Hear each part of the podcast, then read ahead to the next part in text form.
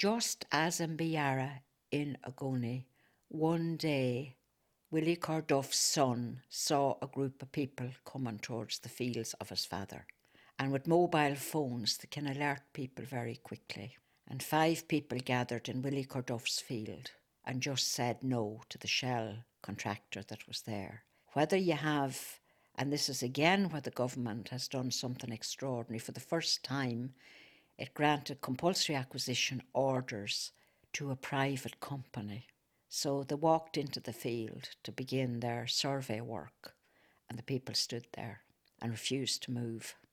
And they were eventually arrested and brought to the High Court in Dublin over months that took. I don't think anybody will ever forget the emotion of that day. And I was in the court that day, as I've been in court many times, when it was declared they had to go for an indefinite period to court until they purge the contempt. The journey from that area to Dublin is horrendous in itself. So that day they weren't going back, and the wives were there. I think journalists and everybody just broke down because they were ringing home to say, he's not coming back with us. It was shocking. And then they were taken out, and you know, Micheál Ó Seighin is maybe late 60s at the time. Willie Corduff, Philbin, Vincent McGrath, and his brother, Philip McGrath. So they're put into the Black Maria and off they went to Mountjoy and eventually to Clover Hill, and they had to stay there until they purged the contempt, and they just stated they were not purging their contempt. And they were very well liked in the prison by the prisoners. They were kind of, and they spoke very well to of the prisoners anytime they had a chance. So there was nothing ugly in that relationship. And then the relatives had to make that journey every week to see 94 days is three months and a bit, quite a long time the only reason the injunction, we were all told, you know, when you're ignorant of the law, all told an injunction couldn't be lifted. It was doing Shell so much reputational damage that Shell applied to have the injunction lifted. So it was all for nothing. In any event, the pipeline was proved to be wrong in that place. So, in fact, those five people went to jail for their right and the right was eventually recognised. And there's no compensation to them for that to happen. And I mean, there should be huge compensation from the state for allowing that to happen. We'd have gone up to Clover Hill. I went to Clover Hill, said the rosary outside the prison once, and then on another occasion went in with the relatives to visit them inside. And they're just brilliant people. You know, they were able, they were mature, they were able to take it. And Owens Wiwa came during the week they were released, and he was there with us on the day they were released. And he marched with them down the street, and he was on the podium and spoke. So that was a great link between Erris and Ogoni. Uh, yes, I was watching the Rossport put into prison, visited them prison, and was there the day that they came out of prison. Maura herself went to prison a number of times and she too spent a month in prison. And again, is to be respected in that she never mentions a word about the prison. Everything is sacred in relation to the people she would have met there, and some of them would have large crimes sitting on their heads. And in the UPN rapporteur thing, there is a thing about stigmatisation. I think it was an awful humiliation for her when the judge sent her to be psychiatrically examined. And she had to see a psychiatrist at the wish as she went into prison. On the other hand, once you serve your prison sentence, you get rid of all your fines. She was in, I'd say two or three times, but the month I think was the longest. And her husband sat outside the prison with a placard every single day of those 31 days. Uh, and that you would notice up in Erris, couples are activists. They're nearly all in couples, which is extraordinary for me. There's a lot of relationships too, because it's a closed in enough community, so there's a lot of marriages across families. So that would help the unity a bit as well. Then the other person, Niall Hartnett, was a person from Rossport Solidarity Camp, and he spent six months in prison as well. So, oh yeah, Pat O'Donnell then. Uh, he, Niall was, in fact, they were both there the day I went to Castlerea, and Pat O'Donnell was in I think nearly three months, maybe five months, I think. And he's a, had an awful story altogether from attempted murder, one would think, from the sinking of his boat. And of course, the lie is given to that, and the Gardaí will not investigate it. They look down, and the boat is lying at the bottom. They ascertain the boat is there, but they never followed that up. Like it's extraordinary that they didn't follow that up. Either accuse him of sinking his own boat or accusing other people of sinking. He made a kind of a minor remark to a guard and he got five months for it. Some uh, one has to be so careful looking at it because big apparent abuse between the judiciary and the Gardaí, you know. When the table observers analysed the court cases, we began to look at what we would say was a little strategy to catch people. And if you sit on the road, you're causing an obstruction. So that's Public Order Act 9. If the guard tells you, get up off that road, and you refuse to get up, that's Public Order Act number 8. One of them has a fine of 200 euro, and the other has a sentence of three months to six months. And of course, when these protesters are brought before the court, they get either and both of those. And a suspended sentence means that you are liable to serve the prison sentence if you sit on the road again. So I think it's a very subtle way of undermining the right to protest.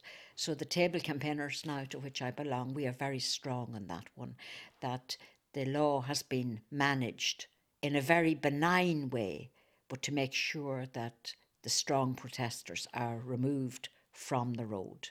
And there is always the problem. I was looking at one set, and there were 19 before the judge on that day on 83 charges. There was another day when there were 27 before the court, and the guards made a mistake, and 23 of them had to be withdrawn because the guard work wasn't good.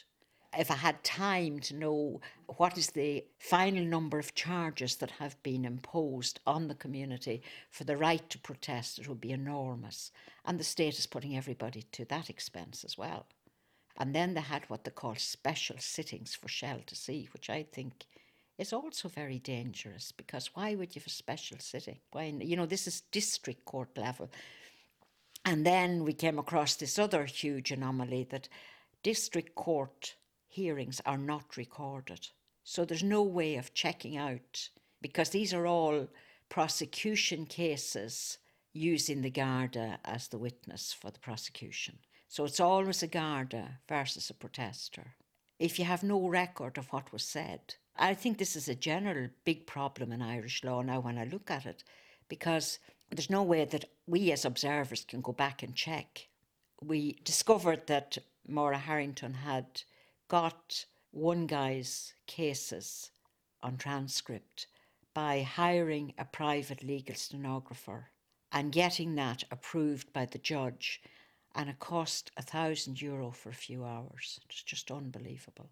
Uh, and the transcript is wonderful because in the transcript of those cases that I read, we were trying to get the people to talk about reasonable excuse. That I sat down, I protested because I believe of a reasonable excuse in that I'm safeguarding the health and well being of this community. And the Gardaí would kind of look up to the ceiling and say, I can't comment on that. They would not engage, neither with the judge, with reasonable excuse. It was used in Mary Kelly's case in Shannon, you see. So they just won't entertain that. For young protesters, they kind of have to learn to measure conviction and their future. They have solicitors and that, and the solicitor I discovered his only role there is to make a great plea for mitigation. There's no question nearly of getting off any case because it's so easy.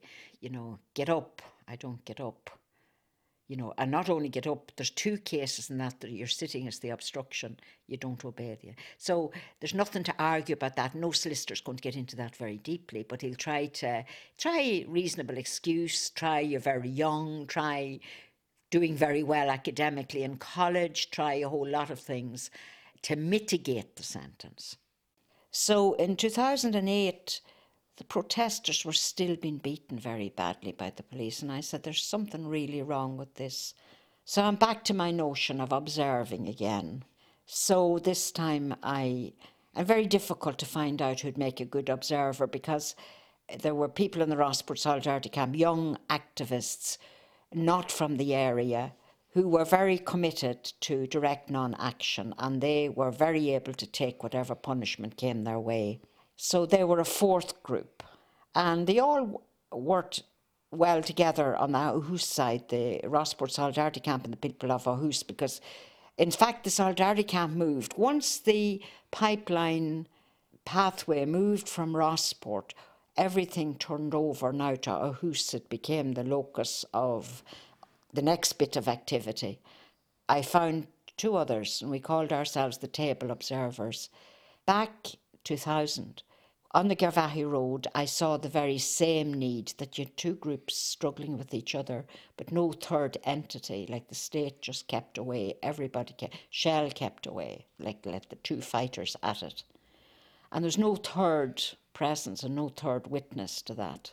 I remember we started a small group on the Garvaghy Road, and by the time I was leaving there five years later and the issue had been resolved, there were eight, 81 observers on the road some of the years that I was there. They came from everywhere and was a great presence. There was such a good support for the people. I had gone through it before and did it quite successfully before. To find people was difficult. So Kilcommon Lodge, where Betty Schultz and her family have lived for 25 years, great centre, people come to stay there. So I found myself standing in the middle of the common room and saying, anybody want to be an observer? It was as simple as that. You know, you just said it out loud to the air. And there was a couple there from Sligo, John and Evelyn, and said, you know, we'd be interested in something like that. They didn't really want to get into Shell to Sea, they were very concerned about the situation. So this provided Donal O'Muireann from Donegal had already been working with me. I met him in the hostel as well. So the four of us made the table observers. We sat down and trained ourselves according to UN guidelines for monitoring and observing, because it's a legitimate activity. And little by little, we carried out, maybe once every two or three months, an observation. We go there with our jackets on, and be around the place and then write down what we saw. And eventually that became formalised enough to forward to the government and to various places. I think maybe that's what we still continue to do today, if you like. So, from that awful night in 2006, somehow there was engagement with the brutality. One of the things that the table did quite successfully was go to the courts because dozens of these people even at this moment in time, are being prosecuted.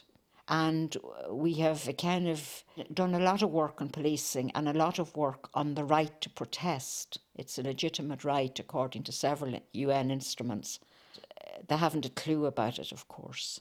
Though it is ironic that in Belmullet Garda Station, the Universal Declaration of Human Rights is on a frame in, on the wall. And I pointed it out to the guard one day and I said, Yeah, you're out to protect your bit and I'm out to protect mine. And I pointed at the. and he said, Oh, I know all about it. Like, I, I'm not, I don't express any hostility to anybody. So, um, I would have accompanied fellows who might have been arrested right into the station just to let them know that there are other people watching. That would be the whole idea of it. Yeah, we observed a number of court cases and we were left with huge issues from those, huge issues from policing, and huge issues from private security company surveillance in the community. There are three huge issues that we have tried to follow up in our most kind of amateurish way. Now, I had asked AFRI because it had kind of been involved in the table campaign initially, but then more or less we, as observers, went out on our own. And they did see the sense in observing, and they made a great contribution, and that they contacted Amnesty International, which of course had not worked on any issue in Ireland. From that, then we were directed, or AFRI was directed to Frontline, which has to do with human rights defenders. And Frontline sent a, a barrister up there who spent nearly six months up there. And he did a report, which is really now a benchmark report on the human rights situation in Erris. Then they hired another lady, an Australian, who had human rights experience, and they placed her up there for six months as well. So I would say that our initiative in 2006, even more as an initiative with the cardboard and the string, started off, I'd say for the first time in Ireland, a kind of the notion of human rights observers. And now, like it's it's in the newspaper, it's not unknown for the newspaper to say there were human rights observers present. Now that wouldn't have been in the literature before. So we're all engaged otherwise, but we still have meetings here every two or three months. We have tackled the data, what do you call him, the data commissioner about the use of video footage by the surveillance people. We have tackled the whatever ministry is involved with these private security companies. Are they allowed to video people like this? Where is the footage? Who controls the footage, etc. So what it has done, it has kind of confronted a lot of other little issues in the body politic and drawn attention. We have also three reports. And also back along, I would have introduced Shell to Sea to several international groups like the Goldman Award came to Willie Corduff through one of those contacts. Maura is particularly good at following up those kind of things. The Sierra Club in the United States had somebody over here. Community monitors had a big group of people who held a hearing up there as well. So we've had a lot of international. They were able to call, but I had nothing to do with that, an independent pipeline expert to come in and give his view. So it has been approached from several angles, costing millions of euro to everybody. Nobody funds. I had a great problem with a priest from an NGO who kept saying to me, But where did they get the money? He could not believe that every one of us uses the money of our own pocket. There's no such thing. If I want to go to a meeting, I pay for my meeting, I buy my meal. The same in Erris. There's a little fund for Shell to Sea to pay for the website. They have an excellent website, and that came out of a meeting in Galway where a young man who had been attending a seminar said, You know, I think I can set up a website. And the website was set up about seven years ago. It's just very nice to think he represents young people on the press, President's Council at the minute. So he has gone on, he found it spun out for um, teens with problems. He's uh, Rory McKiernan. So I think he'll never know how much he did. He's like Doken in Nigeria. He'll never know how much he did by sharing his website space with Shell to Sea and it has really kept a very detailed record. You're here this week. Last Saturday, the table observers were here for four hours working on all these issues. At the end of that meeting, we realised that the UN Special Rapporteur on Human Rights Defenders is coming to Ireland the week after next. So, could we ever animate Shell to Sea to get a submission in? Could we ourselves try a submission? And now we've extended it to Love Leitrim. Could they ever make a little? It's just so contrary to all our Irish experience. When we did our reports, we took three of us went to Dublin and we went to seven agencies one day, Department of Justice, several places like that. We had seven agencies to give our number two report to on the court cases. And we rang them a couple of weeks in advance and said, We'd very much like to hand it to an official rather than to leave it at the reception desk. So we'd be grateful if you would meet us. And the only one out of the seven was the Irish Commission for Human Rights. Just just unbelievable. Pretending that he was on the phone inside, he had gone out. We went back two or three times. Even the Garda Commissioner's office was so accommodating besides us. The Attorney General's office, it seems we shouldn't have gone near it, but at least the security man knew we were coming and he accepted it and explained that usually groups don't come to the Attorney General's office with a complaint. But I think I was very, very disappointed with the Irish Human Rights Commission. And indeed, since that time, there have been people who have resigned from it very dissatisfied. Our experience, sincere or not, at least the Garda Commissioner's ombudsman knew how to receive people and take reports. And you will learn that they suggested themselves doing an investigation of policing And the government of the day refused to give them permission, which I think was terrible. So that has been done twice. We have had three reports, and each time we go round. So we are quite sure that everybody in government, everybody in the judiciary knows the situation. But no comeback, no effort whatsoever to resolve that. There were efforts to have meetings from government with the people up there, but the people felt they were being framed. So they, I wouldn't have been there, but they would have upset meetings and they would have stood in meetings and they would have made it awkward for meetings. And then there were other times when they went up to the government and said all they had to say, and still no comeback. So, about three weeks ago, maybe less, a note came through the contact form of the Shell to Sea website. And we don't know who the good person was who just said, Special Rapporteur is coming to Ireland. It may be helpful for Shell to Sea to get in touch. So, whoever was the good person who did that, the name doesn't mean anything to us. It's an Irish name. We don't know was it somebody in the office who just did it out of sympathy. I got a copy of it. It was circulated to all of us, the table observers, everybody. I wouldn't know how many people took it up. I contacted Shell to Sea, and I bamboozled them as the only word. I said, You can do it, you can do it. Because last year we made a submission to the Universal Periodic Review in Human Rights, and Sea did a good one, and Table did a good one as well. And we were on record. But in Ireland, there is no attention given to environmental rights at all.